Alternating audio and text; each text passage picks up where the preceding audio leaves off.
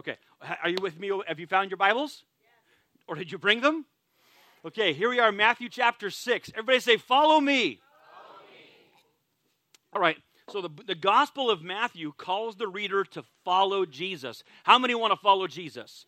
How many are following Jesus? How many have decided to follow Jesus? No turning back. Very good. So, the, and so this gospel tells us what that means and how to do it. Now we have landed now in the middle, right in the exact middle of the Sermon on the Mount. That's that big section in red ink, if you've got a red ink Bible. And uh, he's, Jesus has begun, or Matthew has organized a new section of the teaching of Jesus.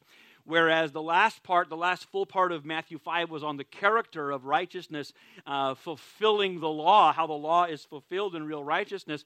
Now, Jesus is talking about the practice of righteousness, how to practice righteousness, or the reason or the motive, how to do it honorably, how to do it with a pure heart, that kind of. He's talking about the practice of righteousness, and that's uh, chapter 6, verse 1 actually says, uh, Beware of practicing your righteousness. Those, that's the key word for this section is this the practice of righteousness. Now, that we, we saw last week that what that means, we just did one verse last week, uh, and uh, uh, what we saw last week is that righteousness does. Righteousness practices. There's, it, it is active. It does things. We don't earn righteousness, but we do do it. We practice righteousness because, of, because righteousness has happened to us.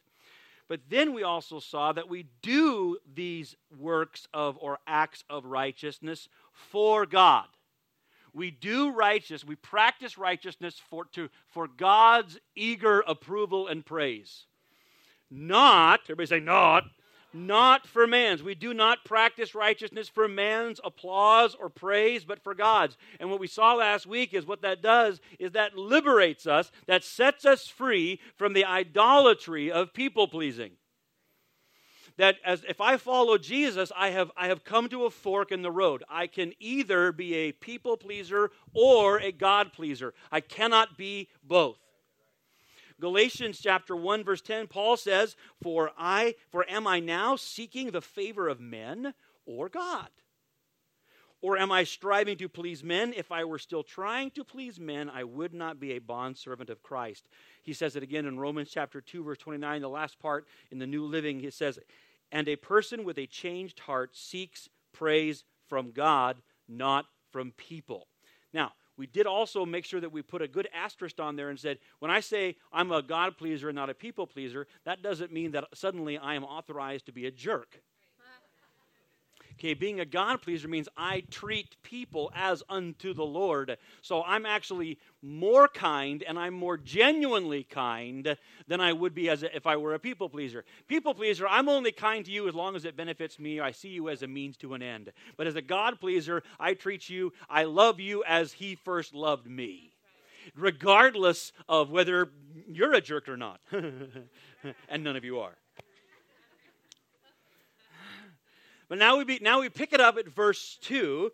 Verse 2, just as we saw Jesus do in chapter 5, Jesus is now going to exemplify. He's going to illustrate the principle, the template he began in verse 1. Verse 1, beware of you, don't, do, don't pra- practice righteousness, don't do it for men, do it for God. Got it, Jesus? All right, now he's going to say, for example, and then he's going to give us, today we'll just do one, but in, he's going to give us three examples these examples are intentional. They come from the three pillars of piety. Hmm. The three pillars of piety in first century Judaism were what do you suppose? Giving, praying, and fasting. Jesus is speaking to something that is on the frontal lobe of his audience. So He's, but, and yet it's not just saying, oh, by the way. I believe that he is intentionally speaking to something that was on their minds, but I do believe that he chose them intentionally as a matter of principle anyway. So here's what we're going to see today Jesus is exemplifying a larger principle using practices most important to his audience. So let's take a look at verses 2 through 4 and then uh, see how we can respond to these today. So, he, verse 2 So when you give to the poor, do not sound a trumpet before you. and I'm glad. I'm glad Mrs. Dav finds that funny because I because because because his spoiler alert. I believe Jesus is reaching for that effect. Spoiler alert! Uh, I should have this is should have been, I should have had this later in my notes. There is no uh, historical record of that actually ever happening. We don't have any record that anybody ever actually sounded a trumpet. And that's not, well, Jesus is fibbing. No, he's using, he's making fun of people. He's using hyperbole to poke fun that how people might subtly do things uh, and they're kind of sort of drawing attention to themselves. Jesus is saying, You might as well be blowing a trumpet. I am giving to things. Okay? I'm here. My dad. And I'm singing. Uh, popular. oh, I haven't. I'm still reading the Bible. do not sound a trumpet before you as the hypocrites do, the hypocrites, the hypocrites do in the synagogues and in the streets. Now, I, I, I, I get to that. Uh, uh, so that they may be honored by men. Truly, I tell you, they have their reward in full. Remember last week we saw that every time that phrase is, that's the stamp. That's that red ink stamp on the receipt, paid in full. If, the, if you shoot for men's praise, you may get it, but that's all you'll get. You have nothing else is coming if that's what you're aiming for. Verse 3 But when you give to the poor, do not let your left hand know what your right hand is doing. Once again, is Jesus is using hyperbole. For that to be literal, you require a lobotomy. So he's not, that's, that's figurative speech there, okay? Uh, verse 4 so that your giving will be in secret, and your Father who sees what is done in secret will reward you. We remember again that the mo- that, that that this is about the motive or the reason for righteousness. But in this example, in these few handful of verses, a, a clear message emerges or remains for us, and that is this righteousness gives. Would you all try to say it with me? Righteousness gives. Here's what we see from this passage Jesus begins with the phrase, when you give. Oh, everybody say it out loud. When you give. When you give. Who is, who is he talking to? He is talking to his disciples. He gathers, that's, that's us. If, you're a, if you have decided to follow Jesus, he is talking to you. When you give, he didn't say if you give, but when. He didn't say when you're in, if you're in the mood or if you're, if you're so moved. No, nor did he say if you're compelled or coerced. None of that. When you give, giving is part of being his disciple. Eventually, even the pronouns in the passage, even we just read the word you, you, you, you, but even the pronouns change from a, a second person plural, y'all, to a you, you, you specifically. Jesus is saying you, each one of each one of you, each one of your disciples, you get to be a giver. Yay! What is also significant is that if he's going to he, he's going to launch in and start talking about the practice of righteousness and he starts with talking about your wallet. Wow jesus. I mean he, arguably he could have started anywhere but he wanted to apparently get their attention. I'm going to find somebody who's going to agree with me in a minute Jesus begins teaching about how to practice righteousness by talking about what we do with our money and why. Hey, Jesus. People say, hey, churches, they just talk about money. Well, they better if they're going to be followers of Jesus.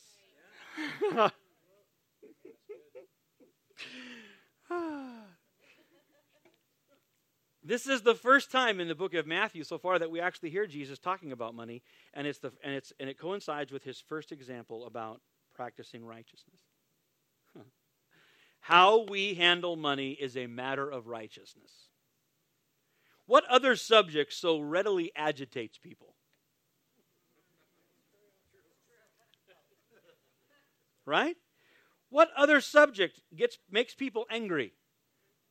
Or gets them so interested, or frightens them, or offends them? If money can do all of that to you so quickly, then it's then perhaps we better let Jesus talk to us about it. Few other subjects have such a grip on our minds and our hearts and our fears and our needs as money. So, how we handle it is a matter of righteousness. Jesus has plenty to say. Good news, he'll talk about it more. He has plenty to say about, uh, about money in the book of Matthew, but today he says this When you give, do not give to gain men's praise. When you give, don't do it to gain men's praise. The, the passage says, So when you give to the poor. Now that's fun. Uh, what's he talking about? I have a card that says my name on it. I don't know what it's for, but I'll put it here. Uh, uh, he says, when you give to the poor, that this he is referring to a practice that is rooted in the Torah, in the in the in the Pentateuch, in the book of Deuteronomy, particularly is the one that's most oft referred. Uh, look at uh, if you you can look at this with me, or just know that it's there. Uh, he's talking about in Deuteronomy chapter 15. If you begin at verse seven, the Moses lays down this this uh, this principle here. If there is a poor man with you, one of your brothers. Everybody say brothers. Okay, so he's so the, he's talking about fellow Israelites right now, just as Jesus is talking about uh, our, our our disciples, how we relate to each other. If there's a poor man with you, one of your brothers, in any of your towns in the land which the Lord your God is giving you, ooh, you can hear the, the subtext in all of this. It's, it's a lot of fun. Makes me very happy to hear it. But do you hear him? He's, he's reminding them that, this is, that, that even the land isn't theirs. He's about to talk to them about being generous, but the subtext is, you were given this. Everything comes from God. God is your source, and it's right there. It's, it's, it's, it's rich. It just it's the it's the background music to the entirety. Whew! So much energy right now in the word. There's I don't want to dis- confuse you, but man, I sense His presence. Uh, uh, the Lord, in any of the, the towns in which the Lord your God is giving you, you shall not harden your heart. Woo! Okay, look at that. Where does where does giving begin? Yeah, what is giving a matter of? Not your backside. That's where your wallet goes if you're a feller. Okay? Nope. You shall not harden your heart. How, woo! Look at this. Look at how Jesus gets a view of what's going on. The condition of your heart is what you do with your granola. granola is a term for cash, gase, money, coin.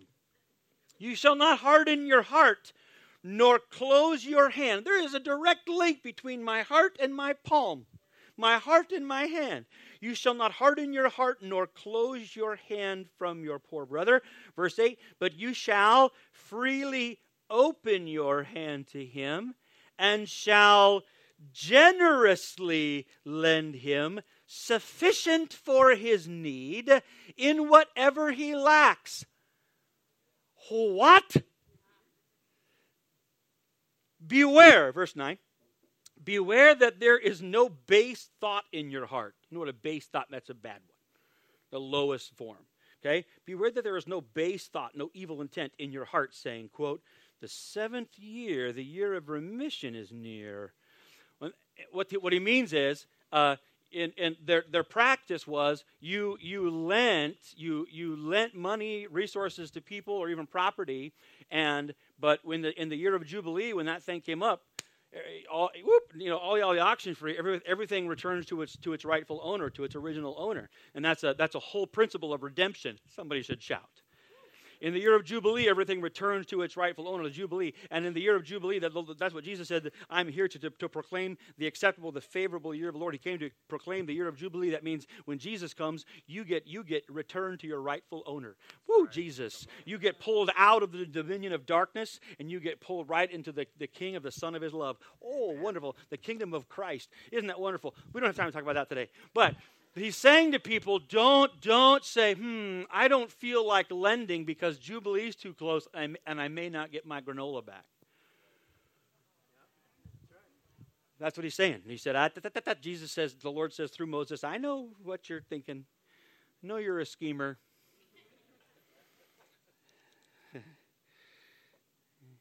Don't say the year of remission is near. Look here. And your eye is hostile toward your poor brother. Think about that when we hear Jesus talk about a, if the eye is pure, then the whole body is pure. That, that whole passage is actually about generosity. It means a generous eye or a, or a stingy eye. Mm-hmm. Yeah. Stingy. Mrs. Dow's over there calling people stingy eyes over there. Hope not. Okay. In the seventh year, the year that uh, your eye is hostile. If you're, if you're, look at that. Look at how the Lord talks. If your eye is hostile toward your brother, and you give him nothing, then he may cry to the Lord against you, and it will be a sin in you. How we how how apparently this matters. You shall generously give to him, and your heart shall not be grieved when you give it to him. You shall be generous and be happy about it. because, why? Why will your heart be happy? Because you're out of dough? You're out of stuff? You're out? Oh, no, I gave it away and now I don't got enough money for more Starbucks. What? How, what now? What? Right? Oh, now I can't have two trucks. Wait, wait a minute you shall your, your heart shall not be grieved because for this thing the Lord your God will bless you in all your work and in all your undertakings. For the poor will never cease to be in the land. Time out. That is not, that, Jesus did not say poor people are going to always stay poor. What, he, what he's saying is the condition that causes poverty will remain. People will continue to experience affliction, oppression. They'll be robbed, they'll be oppressed, whatever, as long as until the Lord comes back. I'm trying to say, make a smiley face here. People will make really dumb decisions. They're going to they're going to do it. Things are going to happen in people's lives that they're going to find themselves in a place of need. That's going to happen. But they don't have to stay poor. And, how, and, and, and act, that's actually the goal here. See, the, the, you know, the poor woman with you, therefore I am commanding you, saying, You shall freely open your hand to your brother, to the needy, and to the poor in your land the, the passage lays out do not harden your heart against a poor brother, freely open your hand to lend generously. The passage teaches us that the giving that is, that is prescribed in the Pentateuch is that that giving, that what they gave to others, would likely be repaid, but without interest. Usury was not so much a good thing. No, nobody got to charge that. Okay? Yet, when they gave, they were not to give with sights set on or with the leverage of being repaid. That's why he said, Don't be looking at when the year of Jubilee comes when you give. Just give. You shall be generous. Why? Because the Lord will bless you in all your work and undertaking. So, the goal of giving, as Jesus is referring to, he's where we're trying to anchor a, a, a, command here in its, in, its, in its scriptural context. So, the goal of giving, particularly in Deuteronomy, was to relieve suffering, because God hates suffering, to relieve suffering, and to enable people to stop being poor. The idea was that they were to get enough resources to, to fix their problem to, and, and, to, and to rise up so that they too could become eventually. God wants everybody to be able to be generous. So there's there this is there is no virtue in reinforcing poverty by creating dependent populations. The Bible is not endorsing creating this perpetual cycle of poverty at all. This is actually a way that we, we work together to, to help people get out of it, not to create a dependent population. There's nothing righteous about that, nothing virtuous. So, this is not meant to create a people, a people perpetually dependent upon some sort of central resource. Mildred, I think he's talking about politics right now. I'm talking from the Bible. Do what you want with it. It was God, this is God expecting individuals to willingly, lovingly invest, willingly, lovingly invest in the well being of their suffering siblings. This is not this is not an endorsement of state sanctioned confiscation of personal resources to be redistributed at a secular state's, secular state's discretion. Giving to the poor in Scripture is to relieve suffering and to invest in people's ability to become self sustaining and contributing. Now, the first century synagogues had systems in place. They had organized mechanisms for its members to give toward charitable concerns. And that may be that may be what Jesus is talking about because you could come to synagogue, you could give, but I, it, looks like you could do it in a way that drew attention to yourself. Thus, Jesus saying, "Don't blow, don't blow the trumpet in Zion. Sound the alarm on my holy mountain when you're putting a quarter in the thing." Okay. Again, most historians, most scholars say we can't find any reference to anybody actually having trumpets blowing. The closest thing may be that if you're looking for some sort of what's he talking about, it may be that the, the receptacle in the synagogue that, that received money and coins might have had one of those shapes like this, so that when you put coins or whatever in it, it would land and then gather like a funnel, Uh, which would prevent people from reaching back in there and grabbing money out. So it's this funnel that goes like this, and it kind of looked like a trumpet. And if you threw a bunch of coins in there, it could make you could do it in a way that maybe made some noise. That's altogether possible, but it's not, a, it's not required to interpret what Jesus means. Jesus means don't try to keep it classy with a K. Don't be a jerk. Don't, don't be so crass and, and obscene when you're giving that you're drawing attention to yourself. Because that's what hypocrites do. Now, everybody in the 20th century, 21st century, we love that word hypocrite. And it's, it's the big insult to it. But hypocrite originally, uh, it, meant, it just meant actor. Easy. You can just talk about that to yourself. Basically, it just meant to pretend, to pretend to be somebody. So Jesus says that those who announce or make or, or give to gain honor for themselves are pretenders.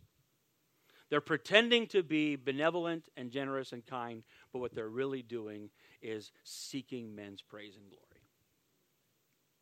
If you give with the goal of attaining honor, if you give with the goal of attaining honor, you're not giving, you're buying.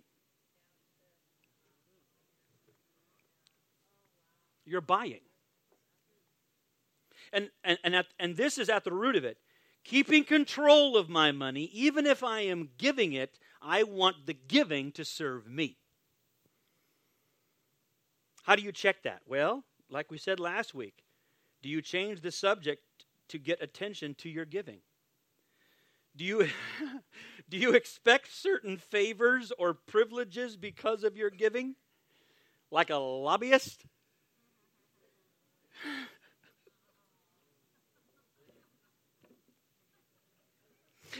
I got a message from somebody a, a, year or so ago that reminded, they were asking, I think, for something, but they wanted to remind me that they were uh, regular supporters of the church. and I actually just looked at that thing. I said, Are you serious? Anyway, do it. Or listen, do we treat people certain ways because they may or may not be givers? Do we make a bigger deal of the gift and the giver than of the goal of the gift? Do you use money to promote a perception of status? If you're doing these things, you're probably using money to gain the praise of men. Living for the praise of men is idolatry, but giving is supposed to be worship. Which brings us to the third principle, and I realize that we're running short of time, but Brent took all the time today saying nice things.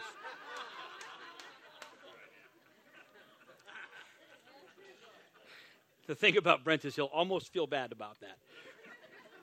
God bless him. The third principle and the main point of the whole thing is this give to receive God's reward. Could you all say that with me, please? Give to receive God's reward.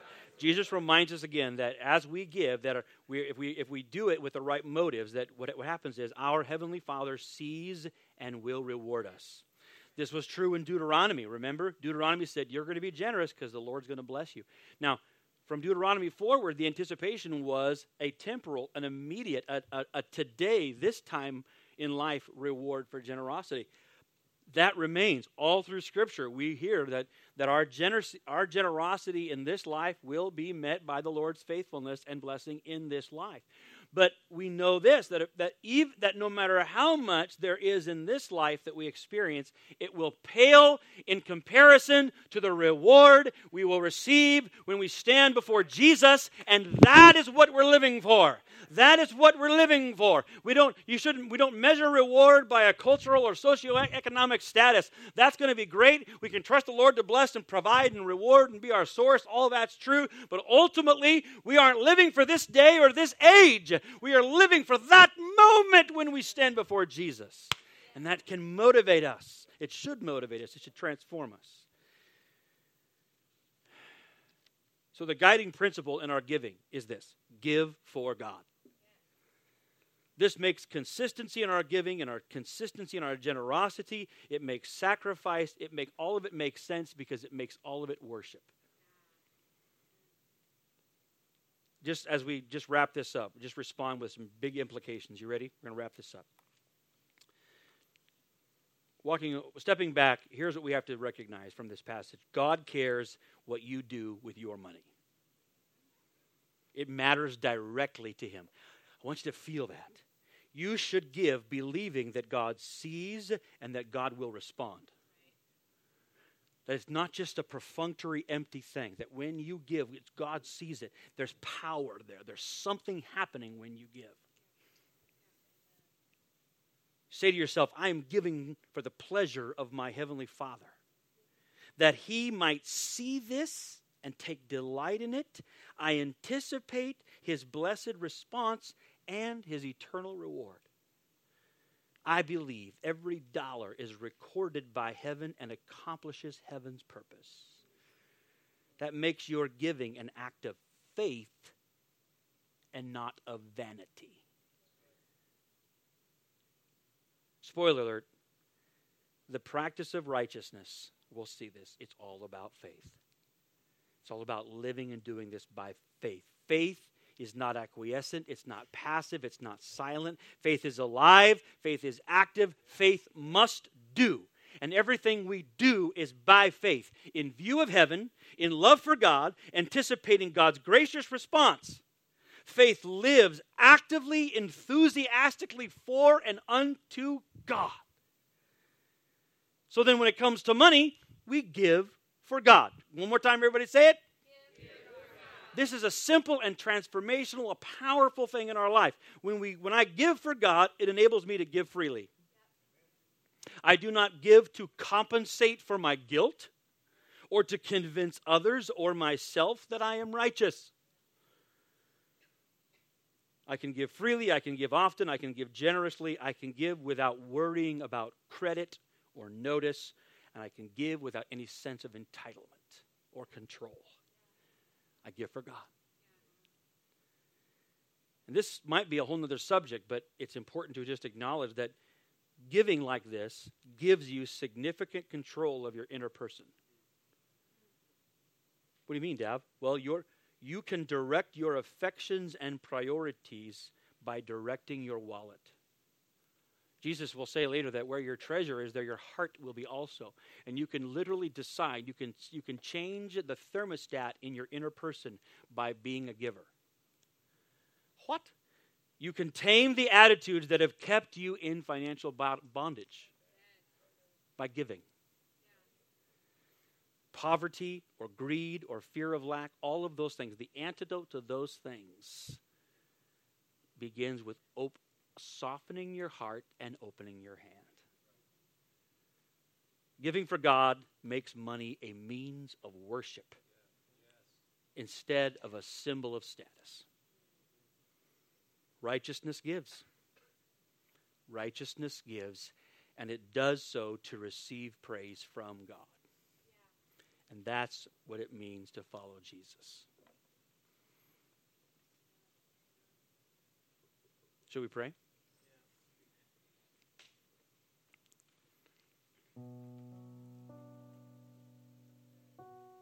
Do we have any ushers close, ready to pull the trigger real quick?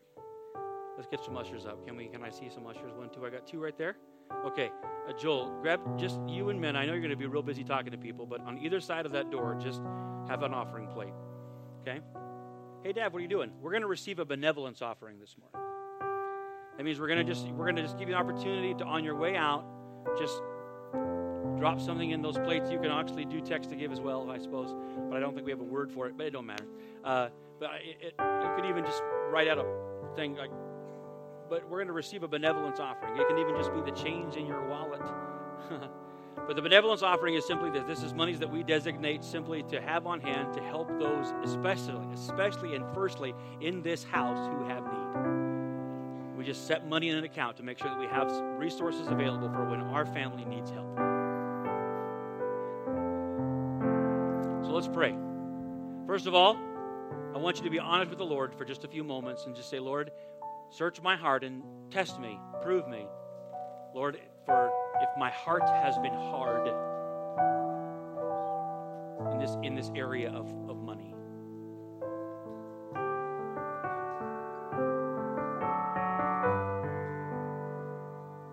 Test my heart, Lord. Search me repent. Just say, Lord, forgive me. I repent. I recognize I've had a hardness in my heart, a closedness in my hand, uh, uh, a, a harshness in my eyes. Lord, I want to be a follower of Jesus. I want to be a person who gives to God, that recognizes that giving money is simply a means of worship. Thank you that righteousness gives. Thank you, Lord, for this in Jesus' name. Can we stand together?